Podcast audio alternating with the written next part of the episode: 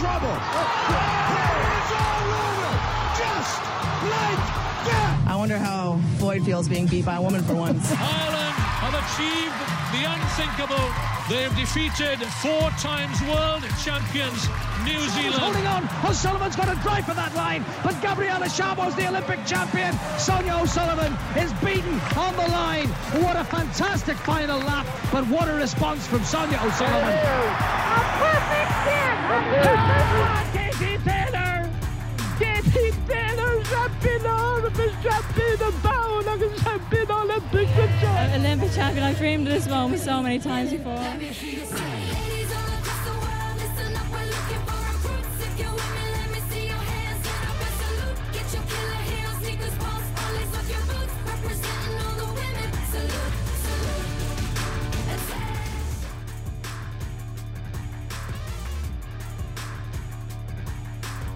Hello and welcome. This is Off the Bench, an Irish women's sports podcast, and I'm Cliona Foley.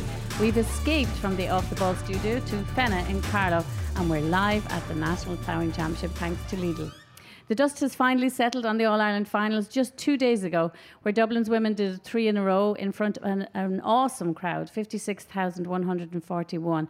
That was just marginally less than the 57, 900, 58,000 that attended the FIFA Women's World Cup final this year. So that's a pretty amazing statistic. Um, but uh, so it's all dub, dub, dub at the moment, but this is a dub free zone because I'm a Culchie and I'm joined by three other Culchies who know All Ireland finals far better than I do and also know a little bit about farming.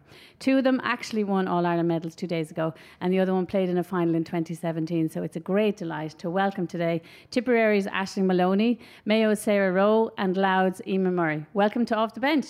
Thank you. Yeah, thank Thanks you. for having us. Good to have you guys, and I'd say it's we don't know how we even managed to get two of you here because Aishling and Eimear, when you win in All Ireland, usually the day after, there's quite a lot of you know celebrating to be done, Aishling. So, what time did you get into bed last night? Um, I hit the bed last night about four o'clock, and as I was saying to someone outside, I barely remember putting on my pants this morning, so I don't even know.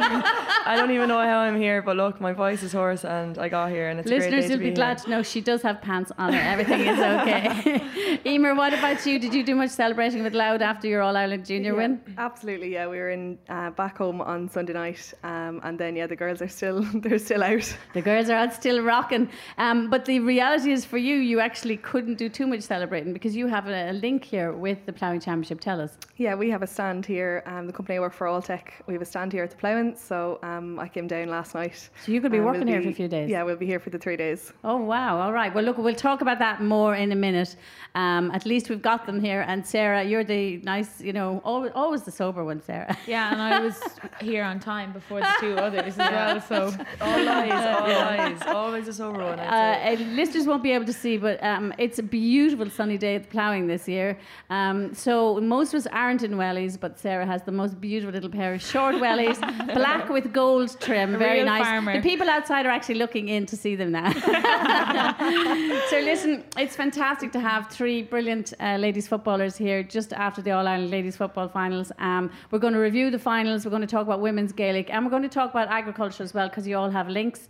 And one of these people, stay stay tuned, people, because one of these people in this room has actually taken a shower with ducks, which we'll talk about later on.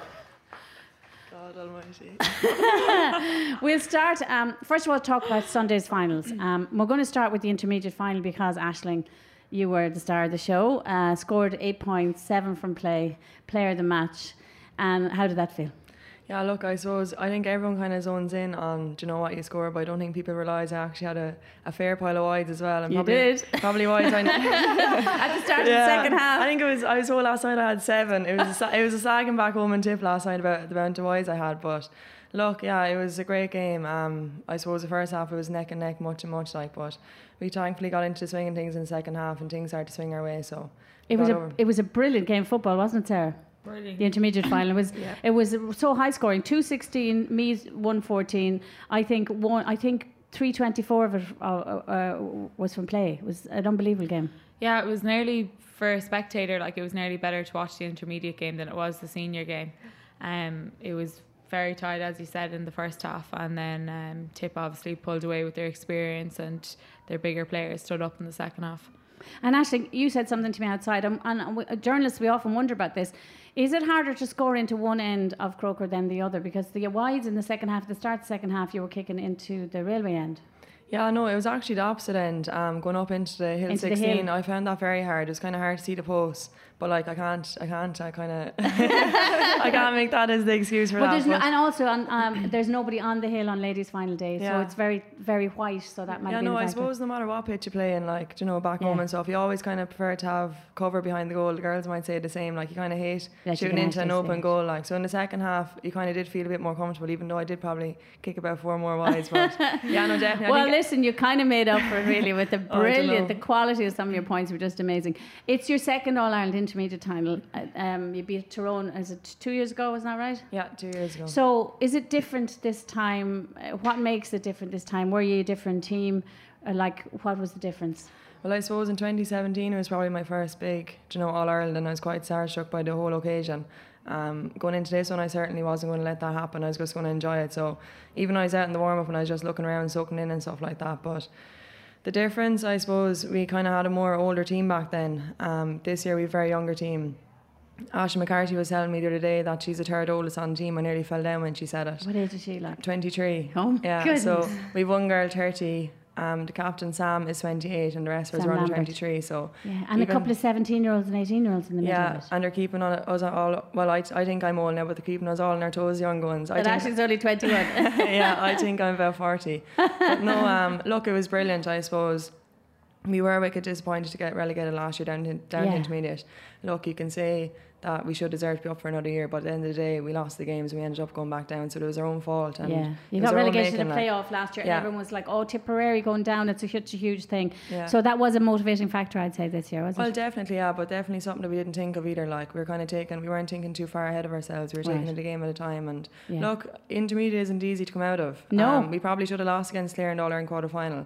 Um, that was there for them to take, but look, luck was on our side that day, and it happened to swing our way. But And it's not easy. It's not easy to get out of. But No, and it's like Division Two. You know, they're so competitive. Sometimes it's really, it's, it's nearly as hard to get out of them as it is to Yeah. stay up. You know. Well, one team that stands out for me is Tyrone. Um, The way Really? they competed this year at senior level, and they're in Division Two. Like it just goes to show, Meath were a Division Three team, and we were Division One, and there was there was nothing between us. Oh, like. and they scored some, some Vikki Wall. They scored Yeah. some sensational scores at the weekend. It was a brilliant game.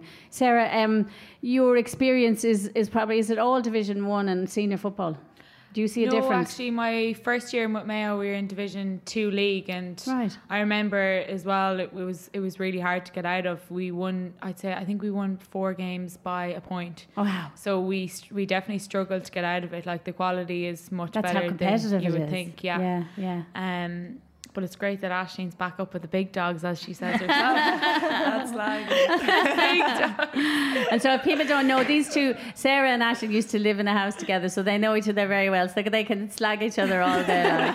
Eimear, um, for Louth uh, winning this year after losing last year's junior final, tell us how exciting that was. Yeah, absolutely. Like this year was just chalk and cheese with last year, really. Um, the disappointment last year, you know, it's it's no All Ireland final is, is ever easy, and last year we really felt we didn't perform on the day. No, you got a Um, terrible, terrible. Now Tyrone were a brilliant team. Was it, or no? Who was it? Um, Uh, Limerick, Limerick, last year. Limerick, Re- Rebecca DeLee, actually, who we've had on the Yeah. thing, they had a great game, but I, you just completely seemed to freeze. Yeah. There was five goals went in past you, and it was just one of those Yeah. awful days. That Yeah, really, wouldn't want to really terrible days. Well, where were Um, you playing? We were laughing here. We were saying when you're back, that's a terrible experience. Yeah, I was it? full back that day, so not a, not a day to remember. But Tough day. Um, yeah, no, this year was completely different. So really, And what really. was different for you? Um, I don't know. This year, yeah, I suppose we like Tip would have quite a young team. We've a few older players. Um, you know, I'm 24 and I'm considered old on the team Wow. as well. Um, so last year, I suppose that was some of the girls' first experience ever playing in Croke Park. So it's daunting, obviously, the day. Um, and yeah, I don't know. This year, I suppose we just had more experience. Um, we were far more focused. You know, maybe last year we were a little bit naive. You know, just getting to Croke Park. It's Yeah. obviously not and enough. you had a very traumatic emotional time last year as well Um, because you lost a manager uh, he- who died. Was it at some stage during the season? Wasn't it Michael so- Michael McKeown? Michael? McKeown, yeah, He had a so he really amazing year. passed away very suddenly in the middle of the summer last year. So yeah, that was a little unsettling. It was um, shortly before the Leinster final. Um, so we did we, we went out and won the Leinster final, and like that was a big driving factor um, behind the whole thing. And even going into leading up to the All Ireland final.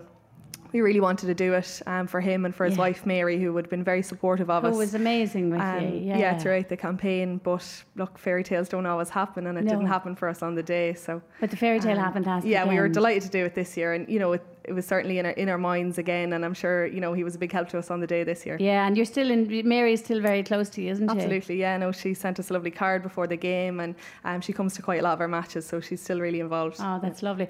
And you were taken over then by one of the. Yeah, Darren Bishop. Darren Bishop so- took over, and then he was in charge this year. He's in well. charge this so year, there's been continuity there Yeah, as well. absolutely, yeah. Um, you were unlucky though this year. Uh, yeah. You had a very special role last weekend, but it wasn't probably the role you wanted. What were No, you doing last Sunday? I was on the on the water. I saw you. You had an orange bib on you. You were flying in, in and, and out. out. Yeah. Yeah. Um, so yeah, no, unfortunately, I got an injury in the middle of the summer, which um, finished my season for me this year. But look, it's still great to be involved with the team. Like, there's a fantastic panel there. Um, you know, and the girls were, were great on the day. It was just brilliant to be a part of it in any way at all. And uh, I mean, at full forward, uh, Kate Flood, she Yeah, is sensational. phenomenal, yeah. She did she outscore Aishling? Did she? She scored one eight. yeah, she just managed to outscore you, but she had five frees. yeah. so yours are more She definitely play. didn't hit the 10 wides on it. She's a fabulous footballer. Yeah, an amazing soccer player as well. Has Yeah, played she's with- played for Ireland. Played Rahidi, played for Ireland, played in Newry as well. But she's concentrated on football very much in the last year. Yeah, very much so. And she's a great leader. You know, she's a fantastic captain this year. Really leads by example. Um, and she's heading off now. You know, and we'll we'll really miss her. But Yeah. um, yeah, no, unbelievable game on the day. Like She's heading off to Australia, and Sarah is heading back to Australia, Yeah. and that's something we're going to come to later on as well, just to talk about that whole experience with the women's AFL, which is really interesting.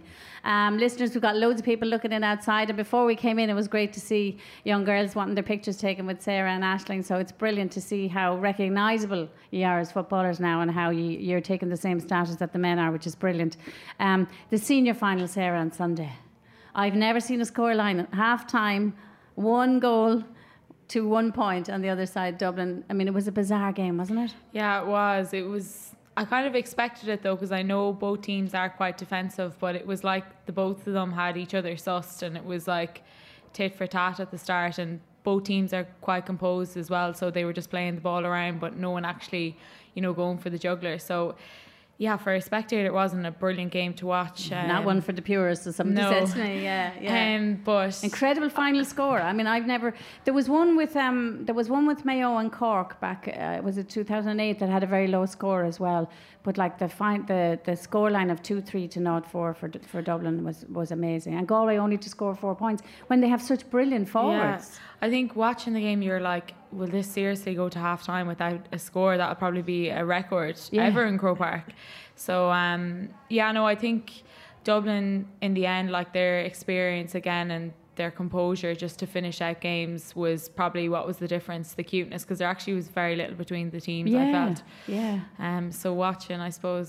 Big day experience, I think Aishling was a big factor, and also somebody key. Like the, as Sarah was saying, the first score was after 22 minutes, and it was a goal by Sinead Goldrick, a centre back. Like it was just a game that defied all belief, didn't it?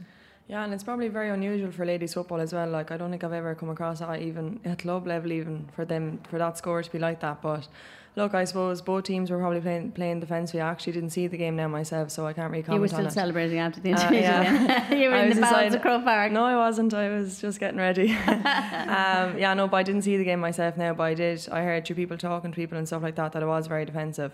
A bit of a pity in a way because there was such a big crowd there and they probably didn't get the game that they thought they would get. Yeah. Um, the semi finals probably lived up to Semi-finals were fantastic games. Yeah. I mean, fantastic games, full of goals. Yeah. Um, so it, oh, it was unfortunate that definitely the big penguin. But I wonder as well, like you know, I was looking at some of the comments below the line, as they say on social media, about you know, oh, women's football they can't play women's. It's almost like people are queuing up to give out. You know what I mean? If there isn't a good game, but men don't have to defend the quality of their football quite the same way, do they, Sarah?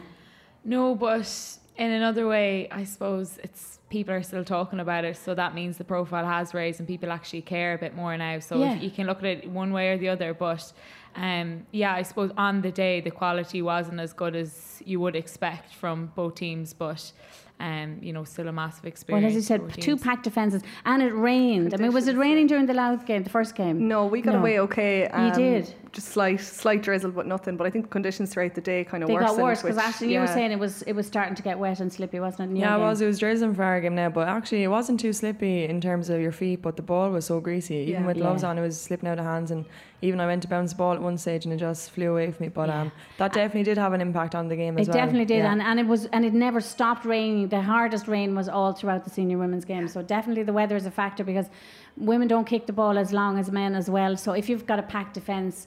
Um, and people are trying to score with a wet ball and wet conditions, that makes it harder to score. But it was certainly Dublin won't care, three in a row, an amazing situation. And I, I wonder, year three intercounty football is looking at you. Are we going to have four in a row and five in a row? Do you think that they have a jump on people, or do you think that people are coming back to them? Like Mayo this year, Sarah, you rebuilt, you came back extraordinarily well this year. Yeah, it was. It was a really enjoyable year, um, personally, and I think the team we built a really special kind of bond and culture in the team, and we had to do that obviously because we had so many young players. And like Aishling was saying about the tip team, our average age is I think maybe twenty one or twenty three, Right. around that anyway. But our two oldest players are twenty eight as well, so. Um, we had a lot of work to do. We did an awful lot of work. Uh, like our pre-season was absolutely horrendous, and we worked extremely hard in our fitness. And we said, like, you know, we're lacking a bit of experience here, so we need to try to be as fit as possible and as strong as possible. And um, hopefully, then our football will take over when we play when we come to game time. So. I think Dublin, the biggest thing I see when I watch Dublin play is I think their tackling is brilliant. Yeah. And I think that their um, strength and conditioning is probably a small bit ahead of everyone else's and probably their fitness. And they have a few years on people in terms of that. But do I think teams can catch them? Yeah. But they they have a lot of training done in the bank and it does take a few years to build that up on your legs. So Yeah, they did, I mean, uh, the amazing thing about Dublin this year is that their older players, I mean, people like Lyndsey Davey were just, and Siobhan McGrath were sensational. It's amazing, isn't it, to see that um, when, you know, you'd be expecting the, the younger ones to take over, really. Yeah, yeah, no, absolutely. Like, um, their experienced players are sure, they're phenomenal. Like the panel they have, even the subs that they brought on. Yeah. Yeah, excellent. You know, So is there something that Dublin are doing differently, or is it just that they're a bit ahead of, you know, in terms of strength and conditioning, maybe they were a bit of ahead of everybody else, do you think, Aishling? Um, I think they kind of they got a good group. Like if you look at Dublin's underage, they haven't won. They haven't won um, All Ireland finals. I seen a tweet recently about that. Like Cork have been winning them all up along. Um, I suppose they are at, at an advantage with the, the amount of clubs that they have in Dublin. Um, but I, as Sarah said, I do think that they are very good and they are a bit ahead of everyone else. But I, I do think that they are beatable. Yeah. And I probably I think as well if Mayo were in the All Ireland final, I feel like they would have given them a better game. Really, yeah, Yeah. because there's a there's a there's a psychological thing there with Mayo and Dublin, isn't there? And you only lost what was the semi final? Two points to Galway. point, a point. A point. Point. A point. That one point. hurt. Yeah, Yeah, it was um, uh, Roisin Leonard's free. Oh, the famous, the free, yeah. great free. In fairness, Yeah, brilliant free and very good free. hard apparently to take frees off the ground as well in Croke Park. So Yeah. um, yeah, that was extremely disappointing. I don't think I've ever been as disappointed as I have been after that game because it was one that I felt we had, you know, we had two opportunities on goal and we had, there were so many things that we could dissect the game and figure out where we went wrong. But on the day again, I think our experience and our composure wasn't good enough. So, um, you know, there is a difference between winning by a point and losing by a point, and you know, you want to be on the other side of it. Yeah. But um, I think if Mayo were playing Dublin, um, that we we definitely don't play that defensive anyway. We would yeah, it would have been a different bit kind of game, different definitely. type of game anyway, yeah, for sure. that's a good point. Yeah, Um, but a winning's a habit game. as well for Dublin, and that's yeah. the thing. They've built a lot of momentum. They're a very tight group of players, and I think their consistency with their training and you know their lifestyles and their nutrition and all them things, I really do think that they're on point. So um, Yeah. they are the standard bearers at the moment. They are. It's a bit like their men's team, yeah. where if they get in trouble in a game, they're so composed and they've had such experience that remember they lost three All Ireland finals in a row, and now they've won three. So you don't you don't learn that composure. That's how you have to learn it the hard way. So I think you're right. That's like their men's team. They can work their way out of a problem. But again, people aren't that far off. What do you think? yeah, their experience of playing together as well is such a such Yeah, a big thing. Like I know we would have won in 2015, and keeping the group together, like Aishling and Sarah were saying. Keeping the team together and, and the consistency over the years, we would have lost players after 2015. Yeah. So I think this year for us, going taking the jump up now into intermediate, um, to try and keep our It'll panel together to now. Like that's we, we have to try and keep as many as possible. And Eimear, it's something we talk about all the time on, on our podcast is why is it harder to keep women in the summers, you know, that they wouldn't go away compared to some of the men's teams don't lose the players. But I also sense maybe that that's starting to change. Yeah, I yeah, I, de- I definitely think with us now we have a great group together, um, and I think you know everybody. You know, I know Kate is heading off, but everybody else um, should hopefully be around for Yeah, next on, year. Yeah. hold on. Well, look, it was a, it was a, a record, and we'll talk a little bit about that later on about about that record um, attendance and what it means, if you like. Um, but they were uh, they were again amazing, three great finals, and as I said, the, the, the senior final wasn't brilliant scoring, but I was fascinated by it defensively. It was like watching a game of chess and not knowing what was going to happen next. It really was. Um, you're listening to Off the Bench, a, a women's sports podcast here on Newstalk. Um, we're coming live to you from the National Ploughing Championships thanks to Lidl, and we're joined here by Eimear Murray from Louth, uh, Aishling Moloney from Tipperary, and Sarah Rowe from Mayo.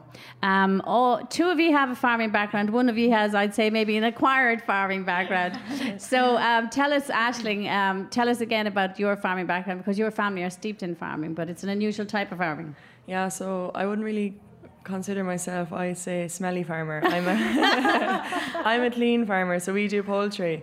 Um, Poultry. So basically, it's not for eating purposes. It's kind of more so for game and shooting purposes. Right. So dad and mom, they own their own business, and, And what do they rear? They rear thirty thousand du- or pheasants and about 10, 15,000 ducks. Ducks, Yeah, yeah. So my summer is spent at home running after chickens and or pheasants and ducks for the summer. So And they also, your mum, is it your mum, Gertie, has a lovely thing. They bring, um, they have a kind of a pet farm or a small little thing, the mobile farm that they bring around to schools and also into nursing homes and hospitals. Tell us a little bit about that. Yeah, so mum has got her own little mobile farm going. Um, I suppose we're very orientated around animals at home. I kind of don't really take too much notice of them, but yeah, no, the mobile farm is great, and I suppose it's great for kids that are, you know, living in towns and stuff like that. Like one question got asked one day, how do you milk the chickens? Uh, Sarah might ask the same question now, so I just so you could ask the same question. But I think the best part of it of all, like I often go with them, and you know, we go to schools with disabilities, and it's just amazing to see how the kids can interact with animals. And There's a like, special connection there. yeah, and it's actually it would open your eyes to think of how kids just don't know, and Sarah don't know, don't know just the basics about farming. Like, as in Sarah could ask you what's a cow, and it could be a Excuse horse. me, I got an A1 in um, ag science my leaving cert. Did you? There you go. There you well, go. I'd question that now. She did all that herself. That's, her an, that's bragging. where nowadays we're. Are you accusing her of cheating in her leaving cert ag science? Um, yeah, uh, it's uh, your dad was telling me you have a chicken or is it a hen? I should say hen probably called Lucky that had a very. That's why. Tell me, do you know why it's called Lucky? No, I actually don't. Well, Lucky, Lucky is one of the ones in the pet farm, and he called it Lucky because a fox came and took all the others. And Lucky was Oh, a tiny yeah, little, yeah.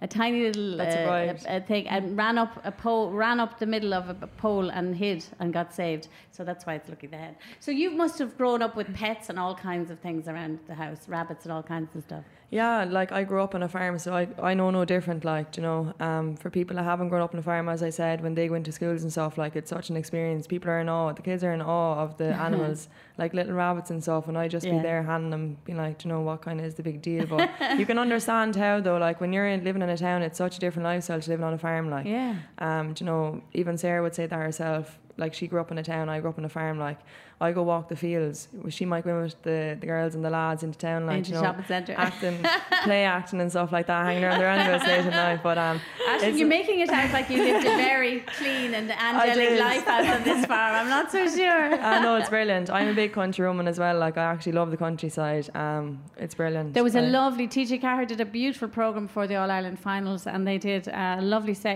They they went they followed players from all different counties in the finals, and they did a lovely segment with you on a place that you go to to get away from it all. Tell us where is it? Um, St Patrick's Well. It's a well back home in Tipperary. Right. Um, Beautiful place. Religiously now, I don't know too much about it, but Yeah. St Patrick came to convert people there, and this is where they all gathered. So he came there. So ever since, it's like natural spring water comes up from the ground. But people travel from all over Ireland to go there. Right. Um, athletes and stuff. There's Olympians and all will come and go there to dip their legs for 20 minutes. Yeah, so you were Yeah. sitting with your feet in there, and it's a beautiful, serene, quiet place. Yeah, it's lovely. I suppose it's just so quiet down there. Um, it hasn't gone commercialised yet with tourists. Like every time you go down there, there's only two or three people there. But the best part that I like about going down there is you go down and you're sitting in the well, and everyone is so nice, no matter what day you go down, and people are telling you their problems. And you know, one day I was sitting there, and they started. They, they were saying they were in at an alcoholic conference in the local hotel. And I just started speaking to them about how they deal with it and stuff like that. And it was just interesting to hear. Do You know, I was out last night and I'm sick of it, but how they could be enticed to go back to and stuff like that. Yeah, you know, it's really interesting. interesting as you sit there, yeah. But people drink the water as well. Right. Um, they say Do that you? they get. No, um, I'm not a big water person. Now. I'm more into my She only pints of drinks milk. Um, Two litres a day. really? yeah, it's costly business. He was costing me about 15, 15 euro a week in college. We're to at the ploughing. We're at the ploughing here, courtesy of Lidl, but I think we need a dairy sponsor for Aishling Moloney. um, but uh, yeah, well, look, that's. Re- I thought that well thing was really interesting because it's almost a spiritual thing about it, and then I also thought maybe this is the magic in your feet. Maybe it's coming Oh, from this know. water because you definitely definitely not do have. Everybody says as Aishling about a footballer, she has magical feet. Um, Eimear, you also have amazing family, uh, family and farming connections. Tell us. Yep. Um, yeah, so I'm from a farm as well. Um, my dad in County just outside Ardee in County Louth. Um, so my dad is farming. Um, and we actually different as well, milk goats. Um, Milk goats. Yeah. So Sell previously goat's milk and goat's cheese, or Yeah, exactly, to Glenisk. Oh, really? To Glennis Coor here, because one of the big, Yep. yeah. Yeah. So um, we previously would have had cows and, and converted then into into goats years ago. Um, I was young at the time, so um, yeah. But most of the farming, I have to say, um, is done by by dad. I help out whenever I can. But Right. yeah. And goats, I'm obsessed with baby goats because they're the most affectionate things you ever see, aren't Very they? cute, yeah. Aren't they? They'll come over like and rub themselves off you. They're oh really yeah, no, they're they're yeah very And cute. how many goats would you have? Um, so we're milking about 300 goats. Wow. And is that done machine-wise like cows? And Yeah, exactly. It's- it's Excuse our very- ignorance here, Aishling. I'm very farmer similar, either, yeah. I have to ask these questions. Yeah, exactly. It's very very similar. So ye, pro- ye provide milk to Glenisk, so Yeah. we, we'd all buy the yogurts and stuff. Yeah. And then your career has taken you into farming. Tell us how. Yeah, exactly. So I always had an interest in farming, um, and then I suppose I studied ag science in college. Ah. um, and, and got into it that way. So I don't know, like I just had an interest in nutrition. and we would have had obviously people calling to the farm all the time. Uh, one of those being a, a nutritionist for to make up diets um, For the for animals. the yeah for the animals. Um, so I got into it that way. Um, studied it in college, and then was lucky enough to get a job um, doing exactly that after college. So you are an, a, a nutritionist for animals. Yeah, exactly. So I go out on farm um, and make up diets for, for cows as such. Yeah. Wow, that's a very interesting job and a very A bit unlikely different, job. yeah. And how did you end up specialising in animals as opposed to humans? Because most people, I suppose, Yeah. would think about nutrition, they would do, you know, they would do human. Yeah, I, I don't know. I just always like it's just being from a farm, um, being from a farm background. I always wanted to get involved in the ag sector. And do you feed, um, do you feed dairy farm dairy cows completely differently than um, beef cows? Yeah, exactly. Yeah. So um, yeah, I look after all ruminants, so dairy and beef mostly. Um, but yeah, diets would be different. You know, one's producing milk and one's producing beef. Yeah. So it's yeah. Well, It's we different. I heard today there's a, there's a sommelier for milk at the ploughing championships, which is somebody who tastes milk and decides what it's been made from and what grass it's been fed on, and like a wine sommelier. But there's Yeah. actually one here for milk somewhere, so you could have a very interesting conversation with that person. Maybe so, yeah, exactly, yeah. And uh, do you work for yourself or do you work for a company? Uh, yeah, no, we've we've a stand here at the Ploughmans. The company I work for is called Alltech. Alltech. Uh, yeah, so they do it's it's an animal nutrition company, um, and they primarily do supplements, which we would supply in through the mills in different mills in Ireland for animal feed. And are you on the road then, or you do work centrally? Yeah, no, on the road. So I'm out on farm every day. Um, Oh, wow. I've you know farm customers that I call to several times a year to look at the cows and, and the cattle. Good for good for athletes, I think, to work outdoors. It's always a nice Yeah, thing to be absolutely. working Yeah, no, outdoors. it's great to You're be out. not office bound. Yeah. Yeah, no, I love love being out in the fresh air like Aishling, like love. You two could have an interesting conversation, except that exactly you're no good to her because she wants nutrition for uh, for birds and uh, pheasants and ducks and things. So you'll yeah, have and to find actually, it's interesting actually because the diet of a pheasant and a duck would be totally different. um, Really? to that of a, a cow, yeah. Totally different nutrients. They probably require more nutrients um, than what a cow would, but I wouldn't know too much about it now, so I'm not going to steep into it in case I get myself in trouble. come on, tell us, tell us how on earth did you end up in the shower with ducks? Oh God Almighty! Sarah definitely let this one out of the bag. no, no, it wasn't Sarah Um, actually. So um, our house at home is an old farmhouse, so there's only one um, bathroom in the house. So Mum is a bit of a countrywoman, like she doesn't really mind too much, you know, throwing us out in the shed with a shower. But we'd no shower. We were getting our shower redone. And we'd no shower in the house. So I came home one day and, and the shower was moved out to the out shed with the ducks in it. So it was, the ducks were running around while I was showering in the shed. So it used to be, we did it for, it was over Christmas actually. You used to going out to shower and it'd be so steamy in the room. Next thing the steam would go away and you'd be perished. Like you'd have goosebumps and you'd be Freezing. running. You'd be running in your towel then from the, from the shed to the Followed house. by a yeah. little line of dogs after But it as well. actually made me love that. appreciate the shower so much I bet it because. Do you know even when I was out there I was like God I couldn't wait to get back into the other Can you imagine what it was like having Yeah. outdoor toilets and outdoor bathrooms? I like said- you? I said- I can link you a video to if you want. I sent it I sent it to say I sent it to people on Snapchat but Sarah recorded it for WhatsApp thinking not me thinking of where it was going to go next thing all of a Straight on Instagram. straight onto Instagram and the pile of messages I got people were like people actually think I'm living backwards back in the 1960s You're living outside yeah. with a shower with ducks Yeah. in it. Well, I have to confess, I did get a glimpse of that, and I can just say it was, it was all very clean. Any listeners, don't be worried. All we just saw was the top of Aishling, and then the ducks wandered around down under feet. yeah coming for a swim In the, for a swim. the shampoo, we the hay, I don't know for farmers out there, we use a hay rack as a shampoo rack. I don't know why we didn't just go to IKEA and get a rack, but look, my mother and father, they're kind of very simple people. Like they don't really, they don't really like the big things in life. So Well, once they're happy, we'll be happy. Doesn't hasn't done any of you any harm. I met your dad Martin outside, who's who's acting chauffeur for her today. So he brought her up from the celebrations last night, and a lovely man he is too. Sarah, you didn't grow up on a farm. No, I didn't. But I grew up in a you- town. So have but you because of your life now have you had to learn a little bit about farming and tell us why especially First- especially given where the ploughing is on this year in For, Yeah. for Sarah, it's not the farm, it's the farm. We're going to the farm. Farming. the farm. I went down to the farm. Yeah, I've been there more often than um, ever. I'd say now this year, and And why have you had to learn about farming? Um, Sarah, explain to us. because I went down first of all to the chicken farm to see Aishling, and then I went down to Sean's farm in Carlow, and he comes home regularly in the evening and starts talking about the farm, and I'd be like, and this is "Is there- Sean O'Brien, the rugby player. Yes. And then I'm like, is there any chance at all that we can, um, you know, you're going to need to explain it like word for word and maybe Google Translate while we're at it when you're doing it. So yeah, slowly but sure, surely learning. Um, was down there last week actually, uh, walking the fields of the farm on the quad and stuff like that. So Dream yeah, life. It's a dream for Ashley. It's an absolute dream. And and actually, Sean O'Brien's family. This is we're in we're we're quite near Tullow, and that's where they're farmers. And it's a dairy farming. Oh, yeah. There's the question. Yeah, it's there. dairy farm. Um, I would- gas because me and Sean actually relate to each other. We were nearly like we get on well with the farm, like, and Sarah can't can't comprehend it at all. No, I'm like FT farm talk. Maybe leave it out. so no, I go down. I try to get involved as much as possible. But uh, yeah, I just I don't think it's for me now. Yeah. Just Well- personally, I don't think so. Well, I'm well. I'm sure there's lots of football talked as well, and sport talked, obviously, in your relationship. So there's a great connection there for both of you. Um, he's heading to London Irish next Yeah. year. You're heading back to Australia. So.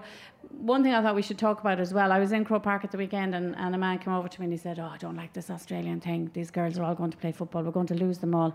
And I said to him, "Do you think so?" And he was really quite serious, and he was like, "I'm afraid we're going to lose all our best footballers." So, explain briefly, first of all, uh, Sarah. We'll start with you. Uh, the women's AFL, uh, fo- women's footy, has got strong in Australia. They started a league three years ago, and you actually are one of the first. You said Cora Staunton was the very first, but then a couple of other Irish players went over last year. Um, so you spent a season playing in the AFLW. And Yeah. what were your impressions of it, and what and how did it improve you? Um, I thought it was re- a really good experience. It was a big challenge for me, obviously, to learn the game and be professional in it within the space of about six or eight weeks. So, um, it was a big challenge, and I learned an awful lot about like team culture, leadership, and you know the type of person that they want you to be in a professional environment, and how it's a business. It's not just a hobby or a sport. Right. So, um, that side of things was really interesting, and I think like the training side of things as well, you know, training twice a day some days and all that kind of stuff was like a massive learning curve for me. But I do agree with the whole like you know the amount of Irish people going over now at the moment. It's brilliant and it's great for anyone to experience what I experienced. It, but at some point you're kind of like this probably has to stop in a way. But it I suppose I have to ask myself the question as well, which you know, obviously the emotions are very high after losing to Galway, and you're kind of you don't know what you want, but like what do you really want? Then is the question you have to ask yourself. And if it's if it's to play in a professional environment and excel in Aussie rules, then no problem. But if it's to win an All Ireland for your county, that's the two things you need to ask yourself. And I suppose that's the part that doesn't sit right with me. And I kind of, you know, while I'm going back for another season, I've given Collingwood my word. Like it's, you know, it's sore on my heart They, kind of they, thing. they offered you a two-year contract and you only took a, another one. yeah, Isn't that right? yeah. So you, Um, so you, you, you, you're still your heart is still with Mayo and yeah, yeah, with ladies football. absolutely, and it it really is my priority. And when you come home and you know people say, "Oh, what's the transition like going over and learning this?" The like a new sport, and you're like, that's actually not so bad. It's actually harder coming back the way. Really? That's what I felt personally. It was Interesting. because you come into championship pace and you know you, you should be as fit and as strong as you ever be but again it's like different phases of training that you do over there and you know maybe you're like I became like say more of an endurance runner over there but I if I was playing full forward I needed to be Yeah. more fast twitch muscle so Absolutely. things like that like would you know it takes you a good few weeks to settle in and I felt the first few weeks when I came back I was very um like just running in straight lines because that's what a lot of Aussie rules is. You know, you run more towards the player Yeah. than as they don't. They're not really like lateral and diagonal and all that. And So I would say even watching it, you're kicking when you came back, kicking the round ball was you were you weren't your usual self kicking the ball. You had to adjust hugely from kicking the way they kick that the oval ball from below to back kicking a round ball again. Hundred percent, and that was, I like honestly took me weeks and like very frustrating few weeks that I had. imagine, yeah. Um, coming back and people expect you to come back. Oh, you should be flying. You should be this that. Yeah, but training like, full time. do You know, but Yeah. it's actually it's it's not as simple as that. And um, Right. yeah, the kicking thing, like as in, I was out. I did not touch a Gaelic football for eight months, and I've never done that my whole life. Right. So.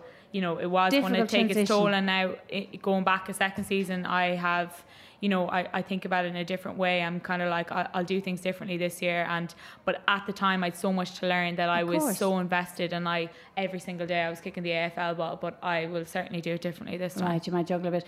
And um, just explain to people how did the season go so that you can combine playing women's AFL and playing Gaelic football for, for Mayo. So you go out in the end of October, start of November time, pre-season. uh, pre-season for six weeks. Then I come home for two weeks for Christmas, and then I have four weeks of training, and then I go straight into the season. And the competitive season at the moment for the AFL women's is what? Is it like February, March? It was only seven weeks last year because we didn't make semi-finals, but um, now there's four more teams added to That's the right. competition. So I think it's going to be ten weeks. It's going to be a now, longer and if not longer, depending on how.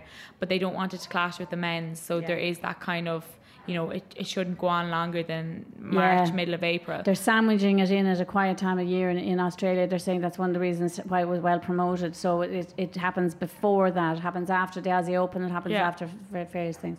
Aishling, I am presuming you have had offers from AFLW teams. You've had to have had. Um, yeah, to be honest, I actually did, but um, look, I'm still in college at the minute, and I'm just kind of focused on get that done first. And it's kind of as Sarah said there, like as in you have to go where your heart is, and my heart is with Tipperary at the minute. So I think not for another few years, and I won't be going over there. But You're going look, back into third year P, I'm starting back third year P. thankfully, yeah, DCU. eventually. I'm going back into third year now, so it's great. Um, so I'm back up now again.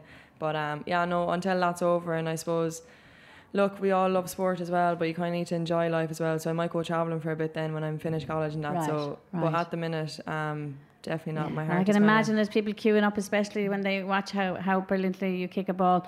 Um, and you said they're finally going back into college because you had exams this summer. You had a tough ex- summer with the exams. And in fact, right up to the, the All Ireland, you were nervous.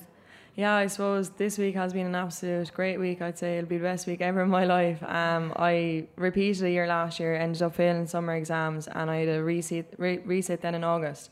And my results happened to be a lovely day this week on Tuesday, just about four or five days before the All Ireland For final. the All Ireland final. So, Can you um, imagine that? Yeah, I would be like I'd be kind of laid back about it. Um, like I kind of had myself told that you know I did fail, and then if I did, then I wouldn't have been too shocked. Like, but I suppose until I passed, I actually didn't realize how subconsciously it was affecting me throughout the year. Like even with mum and dad, like you know, I was going home being quite ratty with them. So Right. I was going, I was going around the whole week then, literally with a smile on my face to myself, like being so proud of myself after the four-time lucky. So, and your dad said to me you, he thought that you might leave it until after the All Ireland to open the exam results, but he was saying he was delighted that you opened them before. Yeah, see, I told them it was on Thursday because I was just like, I need two days to prepare You myself. told me it was Wednesday. um, but no, look, I suppose you know these things happen. It's Oh, life. look, it's- there's yeah. worse things happening out there, like there's people illness and stuff like that. Of so course, if I did and, have to repeat, and it, it all worked out. Yeah. But it was it must have been a very stressful weeks, few weeks before the All Ireland. So um, kudos to you for a brilliant performance after, on top of everything else. Um, Eimear, you also know people who are who are going to go to Australia. I mean, Sarah. First of all, we were going to say the two Kellys are going out from Mayo. So are you three three Mayo players? And are being, Aileen Gilroy as well. and Aileen Gilroy as yeah, well. we're getting we're Kate- getting the brunt of it. Kate Flood is going um, Yeah. from this brilliant full forward plays for Louth, superb player. As I said, she's a really good soccer player. Orla O'Dwyer is going. Jewel Star from Tip with you, Aishling, as well. Um, have you talked to Kate about it? And uh, you know, what do you what do you think? Or is there worries that people might go and not come back?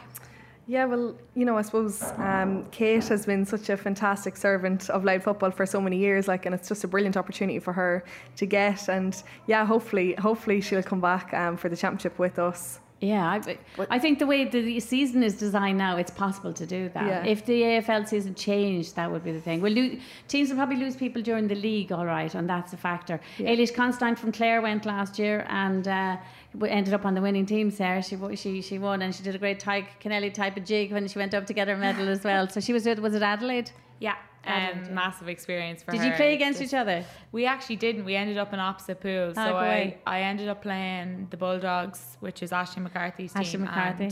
and um, played the Giants as well, Yvonne and Cora's team. So, but I didn't right. actually get up against um, that's good. Ailish's team. But they So were, look at we could have we could have Irish players playing in the in the grand final in the women's grand final again this year. It is an interesting thing to see, um, where everybody is watching to see how it develops. Does it make did it make you um, a better athlete, Sarah? When you were going last year, I remember you saying to me, "I'm going because I want to see." How good I can be as an athlete and as a footballer. Did you learn that, or did you find out new things about yourself? Yeah, definitely. I found out like you know what, even just being away from home, like what what like what are your priorities, like what do you want to do in the future, like things like that. Like an awful lot of time on my own, a lot of time to reflect on things like that. So in terms of a better athlete, um, yeah, but a diff- in another way, a different type of athlete. Yeah. Um, like a much like a lot of running. I we did. Some training sessions, you know, we cover like 12, 13k in trainings and stuff like that. so, much, yeah, so much uh, endurance. So yeah, it. mindset and um, the way they think over there um, was massive, I think, and I learned a lot. I learned an awful lot. I, I don't know what, what I'll learn now coming this season, but yeah, um, first season you're yeah, going to learn a lot. And I thought it was really interesting what you said earlier. You said it's it's it's a business. So Yeah. did you find that kind of hard nosed thing where there's not much sentimentality if you get injured or whatever? It's like it's different than playing intercounty. I get the feeling emotionally or some way it might be different. Did you feel that? Yeah, and like they teach you like a certain way to be as well, and you know the, what's professional around the gym, like in a meeting, like how you hold yourself, how when you're in Collingwood you are a part of their brand. So Yeah. like what you post on social media is very much so monitored, like things like that that you wouldn't really think of at home. So um, they're very strict and like even something like water skiing now I just went water skiing one weekend and you know that was actually breaching your contract Wow. because it's Yeah, because of- interesting. yeah because it's an extreme sport and sure that was something I would have never thought of I was like oh god sorry like I have never thought of that Interesting though. So things yeah. like that, So like it's where a pro like- contract, and you're Yeah. very you're confined even in what you can do. Even yeah and like contract. every you know you wake up and you're kind of like I've to think of Collingwood today when I wake up you know it's, Your team Collingwood, and- brand Collingwood. yeah. Interesting. and then um, when you're in the gym you just know like as in you know everything you do you're being watched monitored. really so Yeah, everything is monitored. Oh, everything's Yeah. noted. Fascinating. I mean, fascinating to get that chance.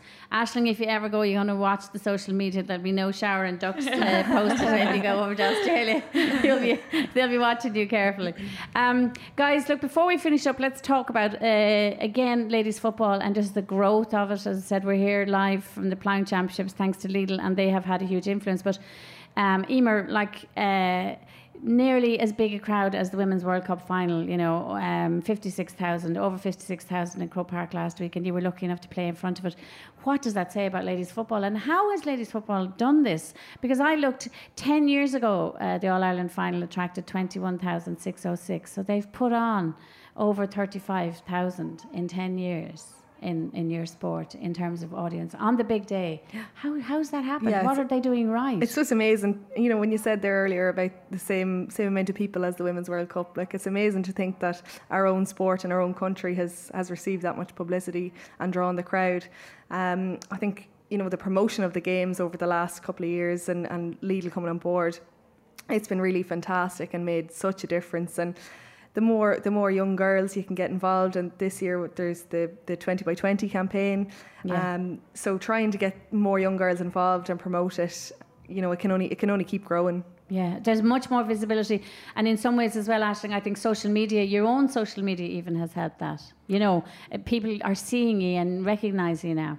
Yeah, I suppose coming from a homecoming last night back home in Ardfinnan, it was actually kind of What was it like? it would actually give you shivers how the youngsters just are aware of everything that's going on, like, and they Was know. there a huge crowd?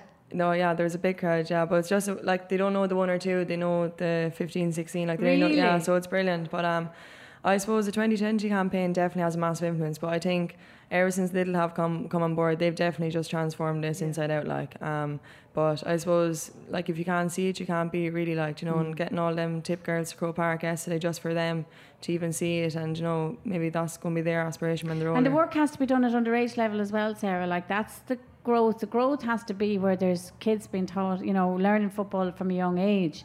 Do you see a growth in that even as well?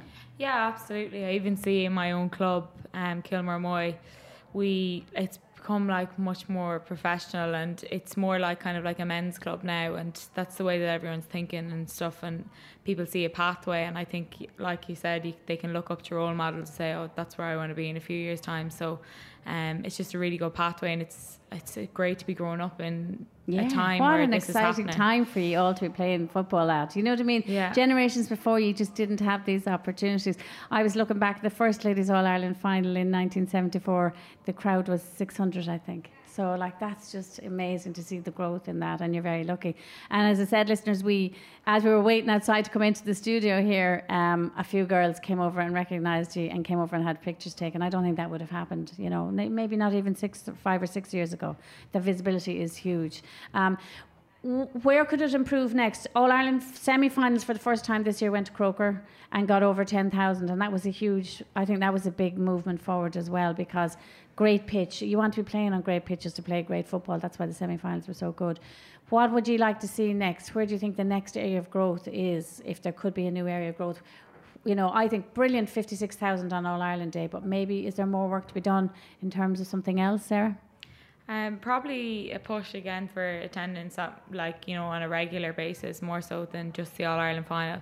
I did see that was it the semi men's semi final there was thirty seven thousand. Yeah. So a women's game had more than that, which is probably unheard of. Yeah. Um, but yeah, definitely a push for like you know Leinster finals, Munster finals, all that. Like a, a bit of a push for attendance at them games, I think, and it'll really continue to um, go up the way. Yeah, because one of the weaknesses is that Meath losing at the weekend Yeah. means that now there's only one senior team in Leinster, which is, seems like a real shame, Eimear. You will go up to intermediate now, but it seems crazy that there's only one senior team, which is Dublin, so they're going to go straight through. Yeah, exactly. Like so, yeah. I don't know. Maybe the the structure of, of the Leinster campaign. Um, you know, we want to be playing games, and, and Dublin will, will want you know they will want to campaign and, and to play more games. So yeah, no, even ourselves, like we, you know, there wasn't very many teams in junior in Leinster this year either. So, um, yeah, we just we need All to, we need Ireland to Day maybe look can at look that. great, but sometimes I think it can mask, you know, some other areas that need Yeah. to be worked on as well. I just while we while we have you, Sarah, what sort of crowds were you playing in front of uh, for the bigger games in Australia? Um, the first game, which is the opening game of the whole competition, there was I think thirty-five thousand at it, so that was probably the biggest crowd. And then played in the Etihad, which is an amazing stadium as well. But it's it's funny, it's just not the same as Croke Park. It's just you kind of look around you and there's not that same emotional connection that you Isn't have that with interesting? yeah with the crowd, the Irish people, and all that. So it is completely different playing. in I heard. I was, don't know was it Kate Flood said it at the weekend um, in a post-match interview, but she was saying it's so amazing we're playing in one of the best stadiums in the world. And actually, Aishling, does it feel like that when you play in Croke Park? Yeah, definitely. Um, I suppose, as I said in 2017, I didn't enjoy the experience, but when I went out, even in the warm up, I was really, really like I probably wasn't even listening to be honest. Yeah, I was actually really, out. I was really taking it in this time around because I actually really wanted to enjoy it. But look, I suppose since you're seven years of age, like be a boy or a girl, like you want to be playing in Croke Park, and that's where you want to be. And Sarah actually was at the All Ireland um, men's finals on Dublin and Kerry, the All Ireland final, sorry, on Saturday evening, and she was there, and she actually sent me a text, um, just thinking of me, and she said it doesn't matter if it's junior, intermediate, or senior, like to step out there in Croke Park, like it's a massive privilege and honour. And I suppose I was thinking of that too going out, and I actually said it yesterday after the match as well.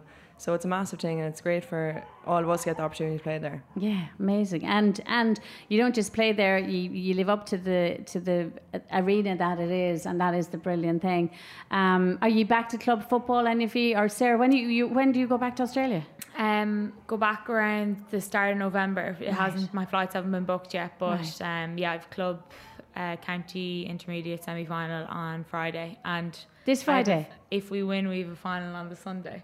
Oh my goodness! And this is again some of the things we say is not. This is not good. This is the weak. This is the weaknesses in the GA generally, but also in women's football. Playing a semi final on when Friday, and a final on Sunday. Final on Sunday if you win the semi. And why is that? Because people were It's committed 'cause to the county fixtures team. need to be played out because of Connacht and um, so yeah, it's, Crazy. it's crazy enough. Yeah, that's the they they so it's not a perfect system at all, and people we, we still talk about so much stuff needs to be sorted out and fixed, and particularly at club level. What about you, Eimear? Have you club football coming up now straight away? Um, no, we're out of our club championship now, so we lost out in the semi-final of the senior championship in Louth.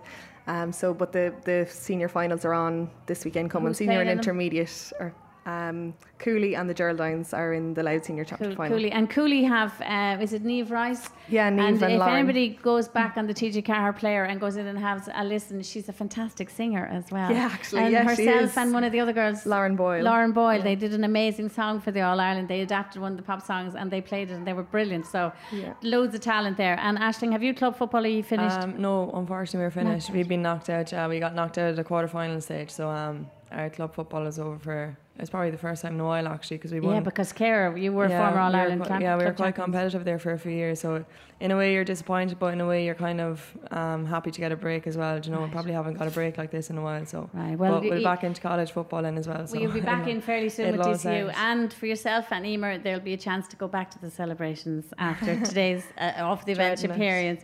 Um, that's why we're so delighted to get you so soon. It's only 48 hours after such a brilliant weekend. Fee, delighted to have you here. Um, thanks so much for coming down, um, Sarah. You know you have been part of a Mayo Renaissance this year, really, and I think we're going to see you continue to keep it lit down there in Mayo as well. So congratulations for you, um, listeners. You can catch all the previous episodes of Off the Bench on iTunes or on offtheball.com. If you go into offtheball.com, you'll find a podcast section. Scroll down and you'll find Off the Bench in there, and that's where we are. And we have a Twitter account as well. It's at Off the Bench OTB, capital OTB, where we post women's stories about sport, not just in Ireland, but we, we, we talk and we, we post stuff about uh, women's sport all over the world. So that's where you'll get us at Off the Bench OTB. Until the next time, take care and enjoy your sport.